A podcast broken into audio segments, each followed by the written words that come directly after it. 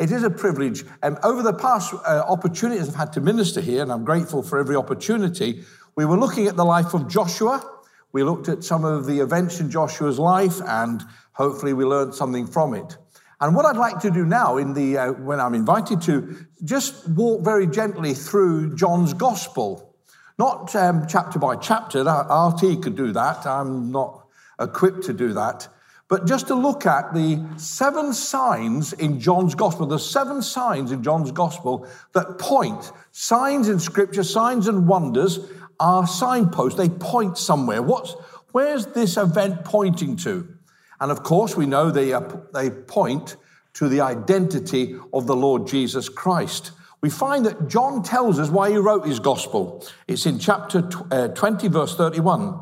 But these things are written that you might believe that Jesus is the Christ, the Son of God, and that by believing in him, you might have life in his name. So everything that we read or look at from chapter one till the end of the gospel, that is John's purpose in writing this gospel. That's why he records what he records and gives us the insights he gives us there. That these things are written that you may believe that Jesus Christ is the Son of God and that by believing him you may have life in his name. And it may well be that you're not a Christian. And may I just say you're most welcome to join the church and be here. Lovely to see more people coming in and singing and entering in, a little bit of clapping, a little bit of movement. We're getting back, aren't we? Which is very encouraging. But we would like to think that as our ministry in the church continues, that you might indeed believe in the Lord Jesus Christ and that you might have life in his name. The Bible's full of life. People think, oh, the Bible, it's all don't do this, don't do that, don't do that. Now, there are certain things that scripture tells us we shouldn't do. But let me tell you, there's more things telling us what we should do, more positive, more joy, and more faith than you could imagine. So, even if you're not a Christian, please, I do hope you'll listen and hopefully we can help one another. So, let me read to you. I'm going to look at the first sign, which is the turning of water into wine in John chapter 2. On the third day, a wedding took place at Cana in Galilee. Jesus' mother was there, and Jesus and his disciples had been invited to the wedding.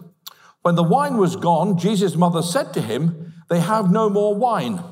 Dear woman, why do you involve me? Jesus replied, My time has not yet come. His mother said to the servants, Do whatever he tells you. Nearby stood six stone jars, the kind used by Jews for ceremonial washing, each holding from 20 to 30 gallons. Wow. Jesus said to the servants, Fill the jars with water. So they filled them to the brim. Then he told them, Now draw some out and take it to the master of the banquet. They did so. The master of the banquet tasted the water that had been turned into wine. He did not realize where it had come from, though the servants that had drawn the water knew. Then he called the bridegroom aside and said, Everyone brings out the choice wine first, then the cheaper wine after the guests have had too much to drink. But you have saved the best till now. This is the first, notice this please, this is the first of his miraculous signs Jesus performed in Cana in Galilee. Thus he revealed his glory and his disciples put their faith in him. So the purpose of this miracle was not just to save a wedding from disaster. He did do that. But the whole point of this tremendous miracle is that he, in that, he revealed his glory and his disciples put their faith in him. And that's what we'd like to do as we look in scripture. We like to reveal God's glory and also encourage us to put our faith in him. Now, when, although this is the first sign or the first miracle that John records, the, this was not the first time that a declaration had made as to who Jesus was. We find that John the Baptist, on seeing Jesus, you'll know the famous words, Behold the Lamb of God that taketh away the sin of the world. And he identifies clearly that Jesus was indeed the Messiah.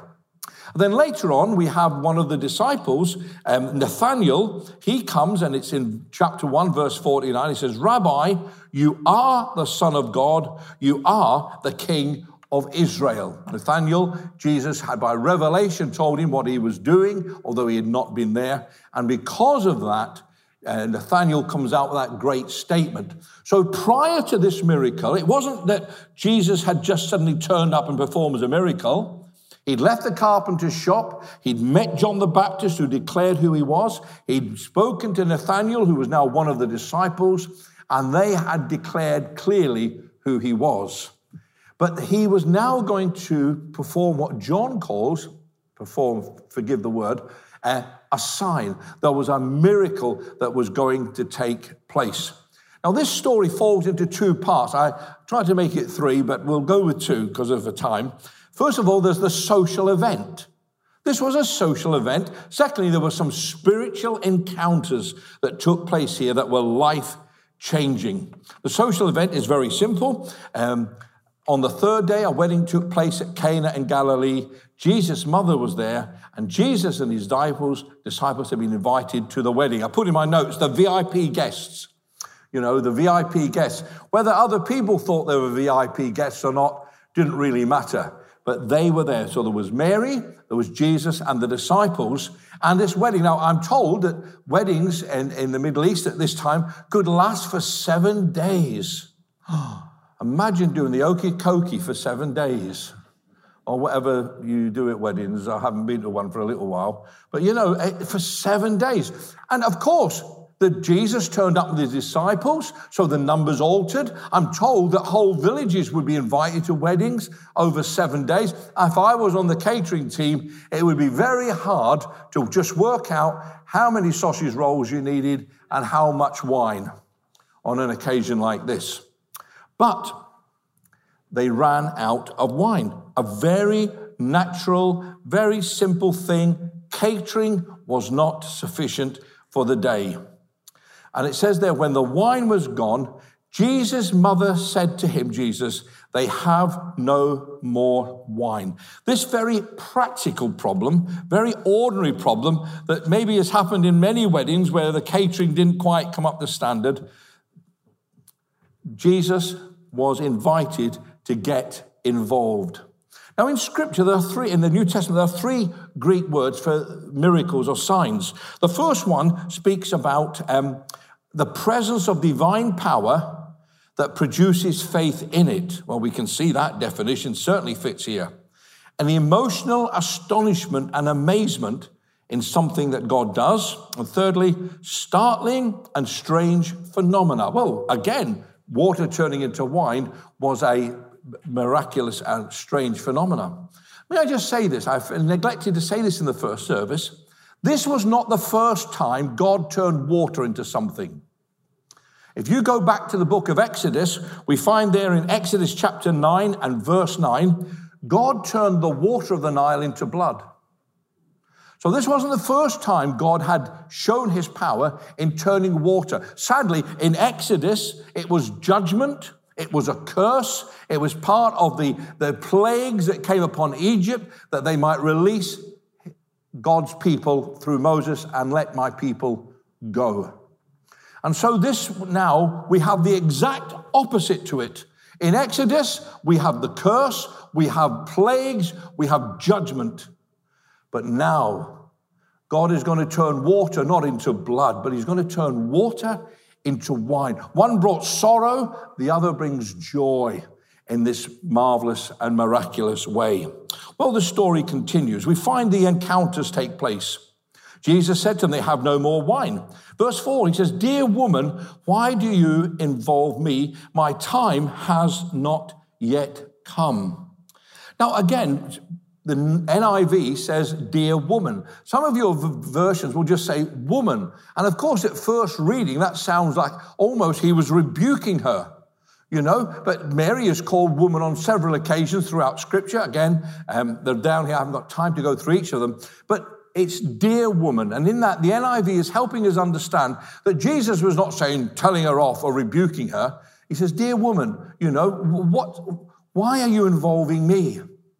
You see, I think the encounter for Mary here, this was probably one of the most important days of Mary's life.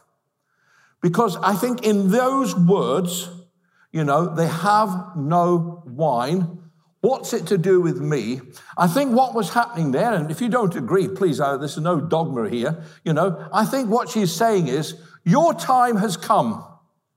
You see, up till this, for 30 years, she'd been Mary's boy in the carpenter shop. Joseph had obviously passed away. Jesus, being the eldest, was leading the house, and she turned to him to solve the domestic problem.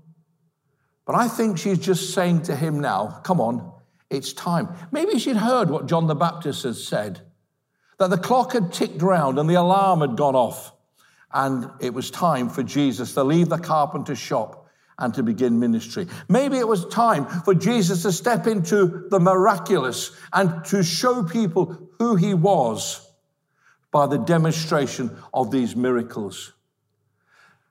And I think it was going to be not Jesus and mum from now on, it was going to be Jesus and the Father. And I think they change roles. Again and again, we see in the New Testament, just says, My Father and I are one. I only do what my Father tells me. And I think if in Mary's heart, there was probably a bit of a release here. You know, I've had him for 30 years, but I've got to let him go.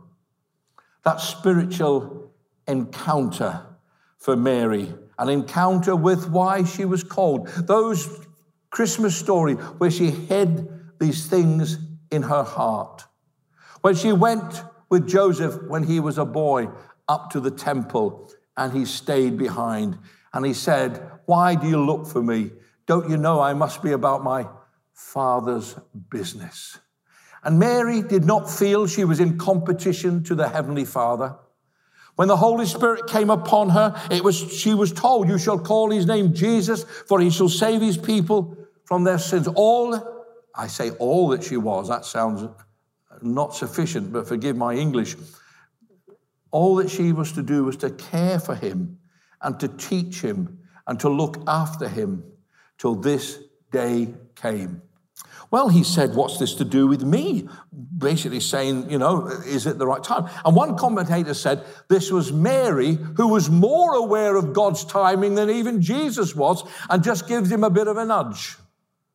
Says, Come on, you know, you know who you are. You've already collected some disciples. You know that John the Baptist has said he must decrease and you must increase. You are aware of what Nathaniel has said. Come on now, you need to go to, I can't say the next level because God doesn't have levels, God is God. But here's an opportunity for you now. To what? What does it say at the end? To reveal your glory. Let people see who you really are. And in fact, having him said, you know, to her, my time has not yet come, his mother says to the servants, do whatever he tells you. It's almost like she ignored him. You know, he said, Oh, I'm not, my time has not yet come. Another commentator says that in her words, the Father released him. And when she said the words, he knew it was the time had come. So that gentle nudge, that almost saying, Look, come on, Whatever he says, you do it. And the whole purpose is to reveal his glory and that the disciples might have faith in him. Well, that's the, that's the uh, social event. What's he going to do? Well, he looked around, didn't he? He looked around. And it was very simple when he looked around. Um, we've had the wedding, the seven guests, we've got the crisis in the kitchen, we have Mary's encounter with him. But then we find that there's a problem. Where do you get the wine from? Was he going to send the disciples down to the off license or to the local vineyard? No, no, he looked around. And he saw there in that group six stone jars, the kind used by the Jews for ceremonial washing, each holding 20 to 30 gallons. Okay, so it says, uh, uh, forgive me, holding about. So I've called them 25 gallons. I've split the 20 to 30, multiplied by six. And I think, listen to this, Lyndon Bowring would enjoy this 150 gallons of wine. I just got to have a drink of water. Water. That was some provision. But what I interests me is this is the place that the miracle came from.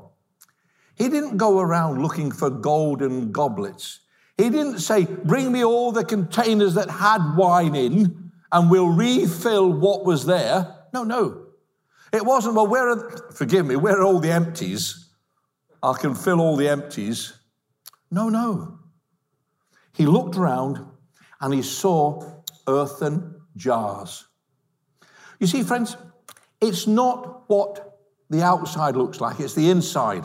Now, we live in a world where people are very concerned about the outside. How do I look? My image. You can tell from looking at me, I'm a fashion guru. I am I'm under contract to, no, I'm not. Um, you know, but people want to look nice. People, what we look like, the fashions and the latest and everything else. You know, and that, but God doesn't look like that. You may be a very wealthy person, very educated here, and just sitting two meters away from you is someone who's not. Let me tell you, when God looks at you, you are both earthen jars. You could be a multimillionaire or you could be broke. And God doesn't look and think, oh, I'll bless that fella because, oh, that woman because she's. Not at all. We're all earthen jars. In fact, in first, in Second Corinthians, it tells us that. It says that we are um, earthen jars. Second Corinthians 4 7. We have this treasure in jars of clay to show what is the all surpassing power that is God in us. So we are earthen vessels. So whether you look a million dollars or whether you just put, you know, please let me cheer you up. It makes no odds to God. Six stone jars, all the same, and all of them were going to be used in this miracle. Very important. And that follows through where all through our ministries, I'm an earthen vessel, you're an earthen vessel. You, you, you say, in, you know, in me, the scripture says, in me there is no good thing. I admit, I, I wouldn't argue with that because I know the truth about me. There is no good thing. Anything good in me, Jesus has put there. God has graciously given me in that way. It's, he owns it, not me. So the, the jars are there. He looks round and he comes to the, then the servants, he said to them very simply, um, he said to the servants, Fill the jars with water. So they filled them to the brim. I'm sure you've heard someone preach that God's not short. You know, He wants full blessing, fill you to the brim. And there are some preachers who do 20 minutes on that, fill to the brim. But what I think is saying here is this Jesus wanted the wedding to have the maximum amount of wine possible. God doesn't skimp. God doesn't go short. He, they needed wine. He was going to make sure they got as much wine as they needed in that way. God is, God is generous. God is fulfilling these things in that way. So it said, fill them with wine. He filled them to the brim. And then he told them to draw out and take some to the master of the banquet. Now, these servants really had to, well, they were told to do what Jesus Mary said, Do whatever he says. Do you know, the only thing that might be between you and a miracle, and I don't know what that miracle is, and I'm certainly not going to make some auto suggestion here, is this obedience. I should have said this earlier. Mary said, Do what he says. And it may well be you say, Well, I'm praying for this, and I really believe in God for this, and the rest of it. And God saying, Well, just do as you're told. Why don't you do as you're told? I've asked you to do something and you won't do it. You want me to do something for you, but you won't forgive that person when I've asked you to. You know, obedience. You want me to perform a miracle? Yeah, when was the last time you read my book or you spoke to me on your own? We face challenges all around. And these servants did what they were told. Mary said, Do whatever he says. And they did it. I wonder what they thought. They fill it with water. Then they say, well, put in a jug, I'll say jug, and a ladle probably, take it out and take it to the master of the banquet. So, well, we're not going to take it water. The first reaction is probably, you know, Well, we've been told what to do. It's not our doing, and in it goes, and there he goes. There you are. And the man tasted it, and it turned into the best wine of the day. When did the miracle take place? Did it take place when the jars got to the brim? Is that when that water became wine? Did it become wine when they dipped in and as they walked to the master of the banquet? Uh, did the miracle take place when he began to drink it? Do you know the answer? It don't matter. It doesn't matter when it took place. It took place.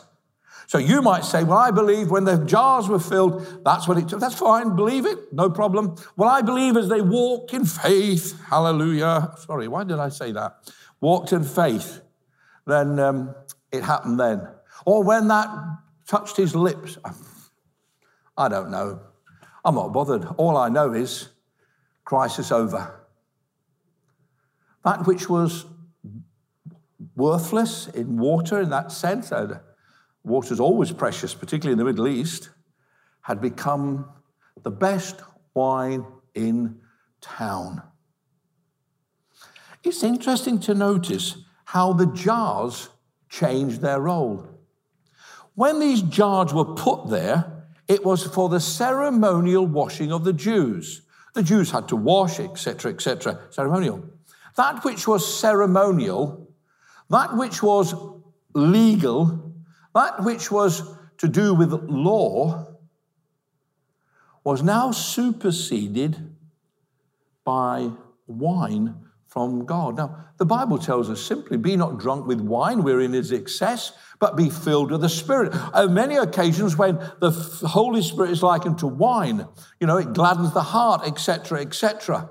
And here we have these vessels, these pots that had stood there, and Jews had washed themselves, thinking, oh, well, I've kept the rules now. I've done the ceremonial washing, you know, oh, very good. But now, They'd gone from law to grace. They'd gone from ceremony to a miracle. And you know, in our lives, that's what God does when we become Christians. We get so caught up, you know, with doing the right thing, saying the right thing. Well, I will listen, friend. And the title of this sermon is You Were Meant for Water, Not Wine. Don't get caught up in the religious things. Seek to be filled with the Holy Spirit. Seek to be filled with the Holy Spirit that you might endure, enjoy God's fullest blessing. Well, the story continues. I'm watching the time. You've listened ever so well. Did I get it the wrong way around? Would you believe me if I said I did that on purpose to see if you were listening? Do you know, I wondered what you were doing there. I thought you were complaining about my preaching being too long. I'm only joking. that as well. Thank you, Pastor Colin. I, I feel that was very helpful. And I hope I can return the favor very soon.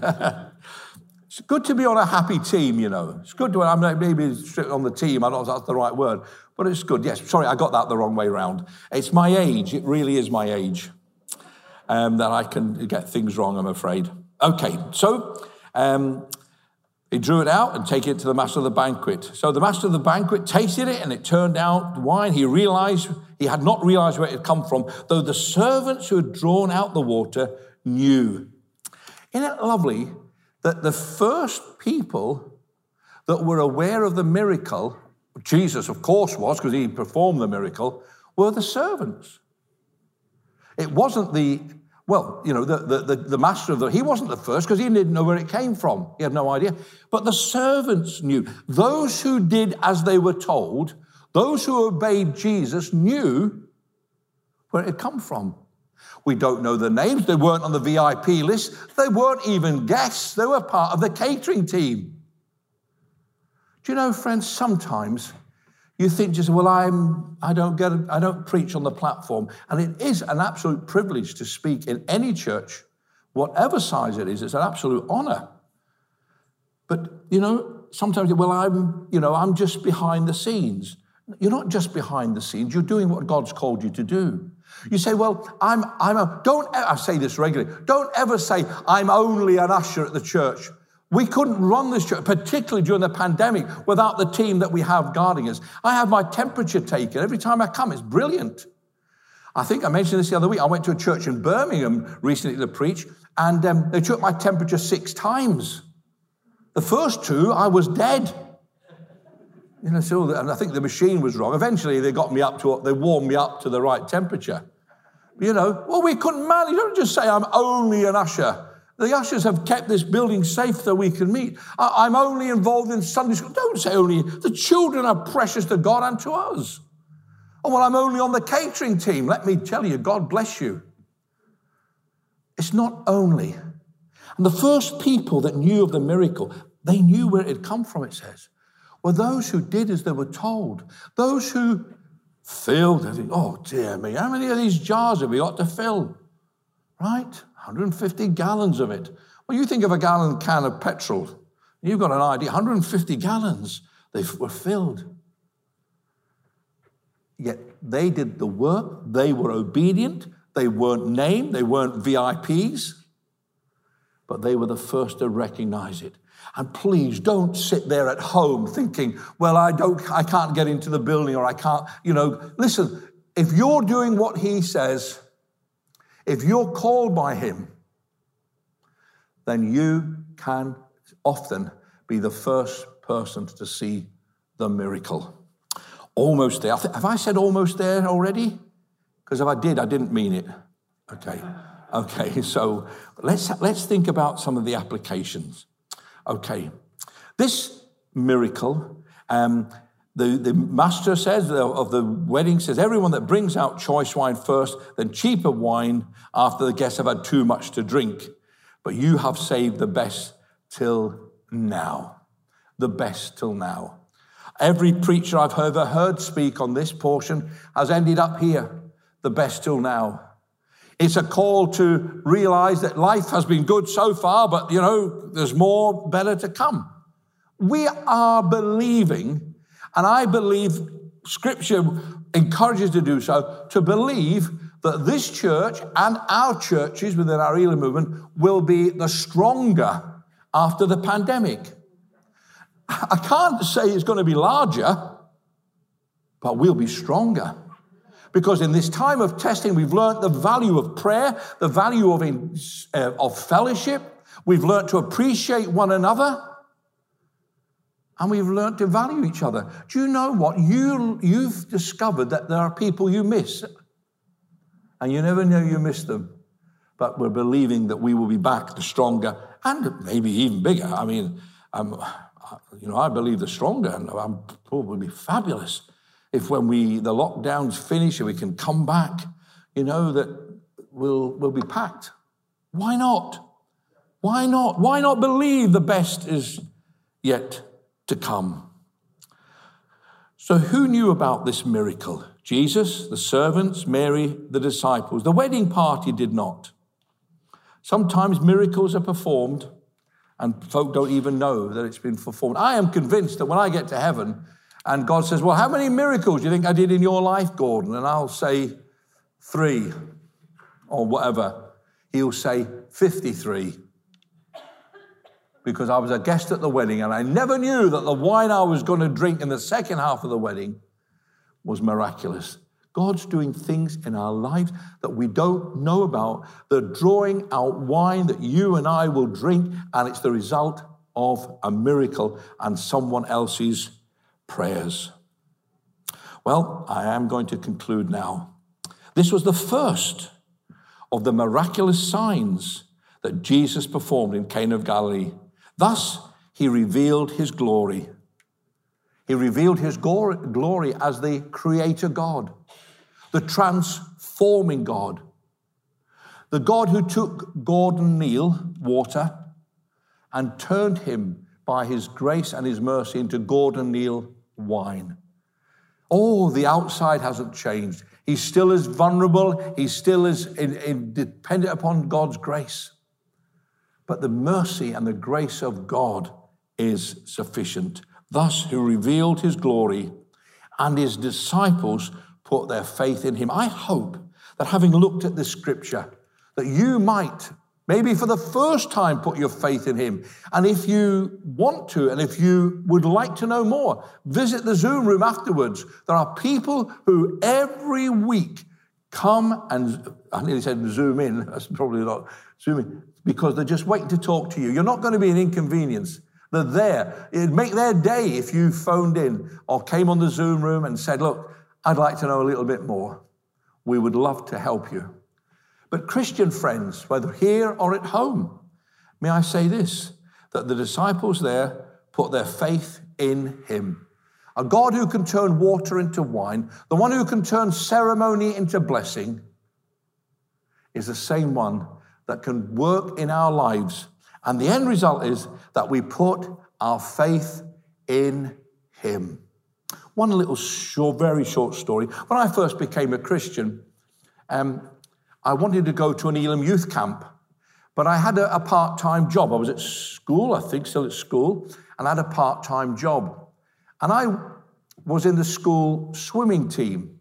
Now, I've realized why I was in the school swimming team. It was because they wanted to get me off the premises. Now, it was a ploy. Let's get him out of the school because I wasn't the cherub I am now. And I can remember I was in a, a, a swimming team, a life saving team, and I had a partner for this. He'd go out and drown, and I'd rescue him, then I'd drown, and he'd come and rescue me, and all the rest of it.